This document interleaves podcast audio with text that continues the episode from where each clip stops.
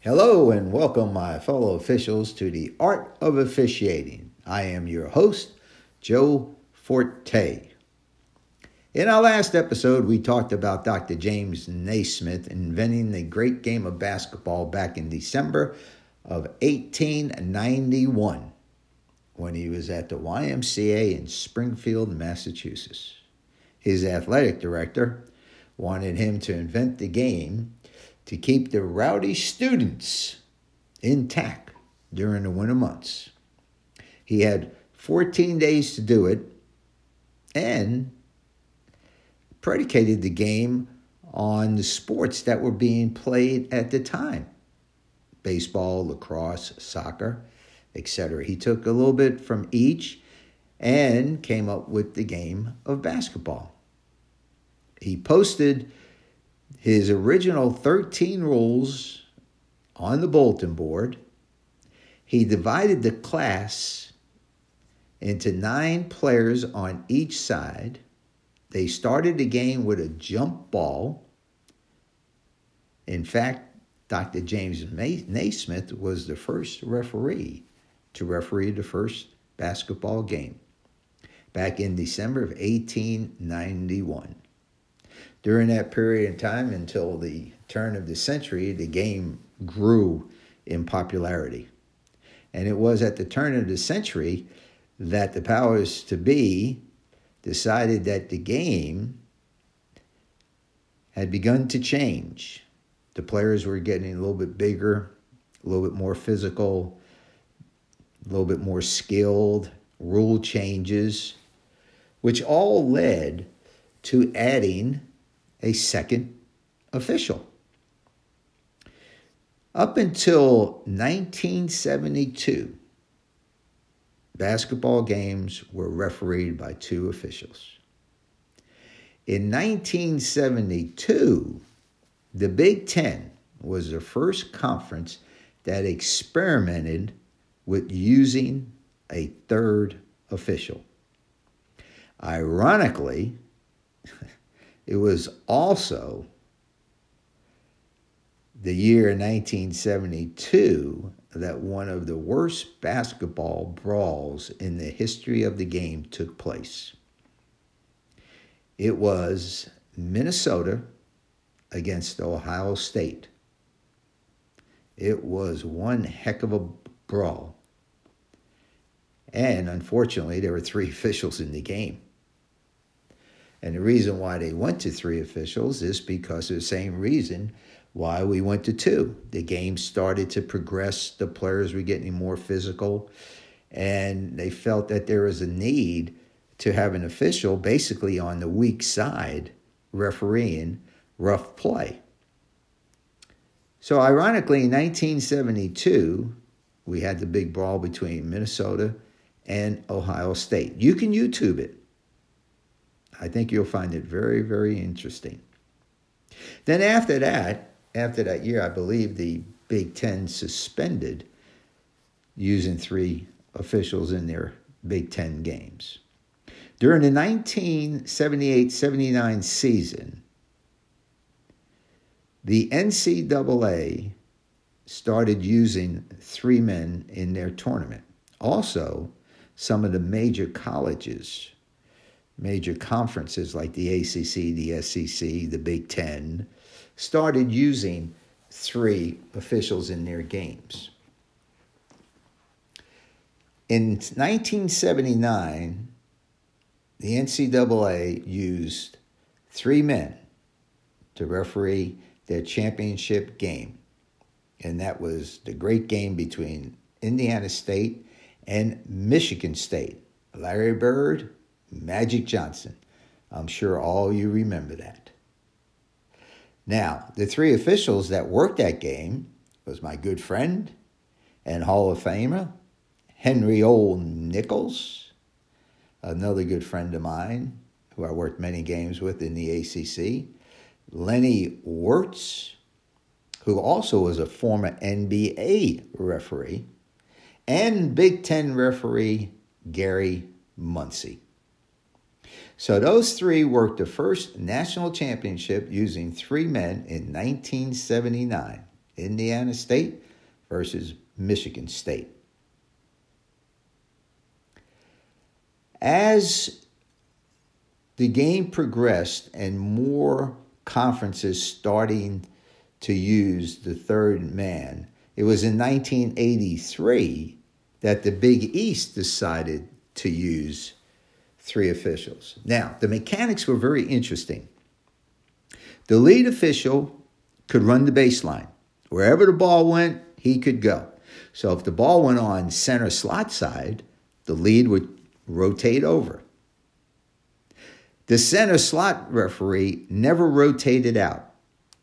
They basically wanted the game to be refereed by the lead and center official. Now, the trail, this was his top priority, and this is what was preached to us by the powers to be. Don't get beat on the fast break.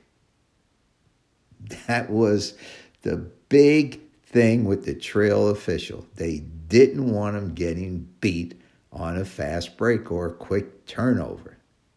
And they wanted the game to be refereed primarily with the center and lead official, with the lead running the whole baseline. Interesting. Now, in 1975, the NBA experimented with three officials.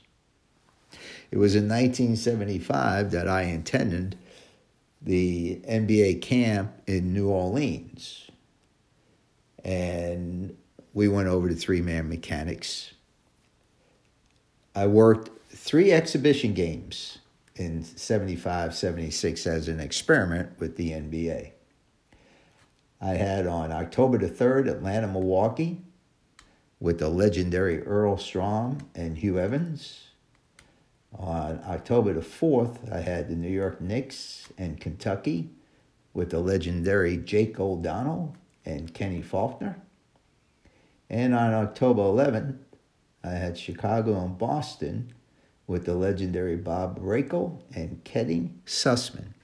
Now, when the NBA experimented with three, the third man was on the sideline opposite the trail, and his responsibility were, and this is all he had to do, he was permitted to call timeouts, call out of bounds on his sidelines, and he could call basket interference and goaltending. That was it. No fouls. We were not permitted to call any fouls. And during a free throw, we administered the free throw and went back to our position. That's how they experimented in 1975 76. And then after that exhibition season, they decided to stick with two referees. Then in 1988, the NBA decided to go to three men. Now, this is really an interesting concept that the NBA had. Darell Garretson was our supervisor of officials. And he had to hire like 17 to 20 officials Mostly those came from the college ranks with no professional experience. So he came up with the mechanics of putting the new official, the hirees, in what he called the slot position. We had the crew chief, the referee, and the slot. Now, the reason why he put him in the slot position was it, it was his way of having them learn the game. It was like on the job training. It was really an unbelievable concept because many of the college referees didn't have any pro experience. So, refereeing in the center position, or he called it the slot position, helped him understand the game. So, what would happen is that official who was designated as the umpire, he would always go back to the slot position. He would also administer all free throws. So, for example, let's say that you were to umpire in the game and you're in the lead position. You would call the foul. If you had a foul, you would call the foul. And then immediately you would go to the slot position if we weren't shooting free throws. Or if we were shooting free throws, then you would just go ahead and administer the free throw and assume the slot position. And Darell kept that system in for several years. And then it was changed where we all started rotating around as we do today. Now, back in the day when the colleges experimented with three, and as I mentioned, it was only the major leagues the ACC, the Big Ten, the SEC, Pac 12 those were the leagues that used three men. And we didn't rotate until oh, somewhere in the mid 80s is when we allowed the lead to come over and the center official rotate out as we did. Now it was interesting because when we first started it with the rotation of the lead referee, they said that the lead could not rotate until the ball passed the opposite free throw lane line. You know, that was really crazy when you think about it because by the time you got over there, the ball would come back and really the, the whole rotation was kind of all out of sync. But I tell you this to give you some concept of how we went from one to two and then there were three, right? We started out with one, then the game demanded that we go to two, and the two basically worked diagonally across from each other. Then, as the game grew and the players became more skilled and more physical, there was a need for the third official. And it was interesting how, when the third official came into being, how he was limited in some ways and then it progressed to what we have today. So basically, the three man system is the same on the NBA level as it is the collegiate level. Very interesting. So now you know the rest of the story. I want to thank all of you who support our podcast with your donations. We know who you are. I have a list. We get a list from our anchor telling us who our supporters are. We certainly do appreciate all your support. And for those of you who have not made a donation, we certainly would love for you to donate to our cause to help our podcast, The Art of Officiating, to operate at the highest level of excellence to help you become the referee that you wish to become. Once again, thank all of you for your donations and your support, and hopefully, we will have more officials contributing to our podcast, helping us to be number one. Thanks again.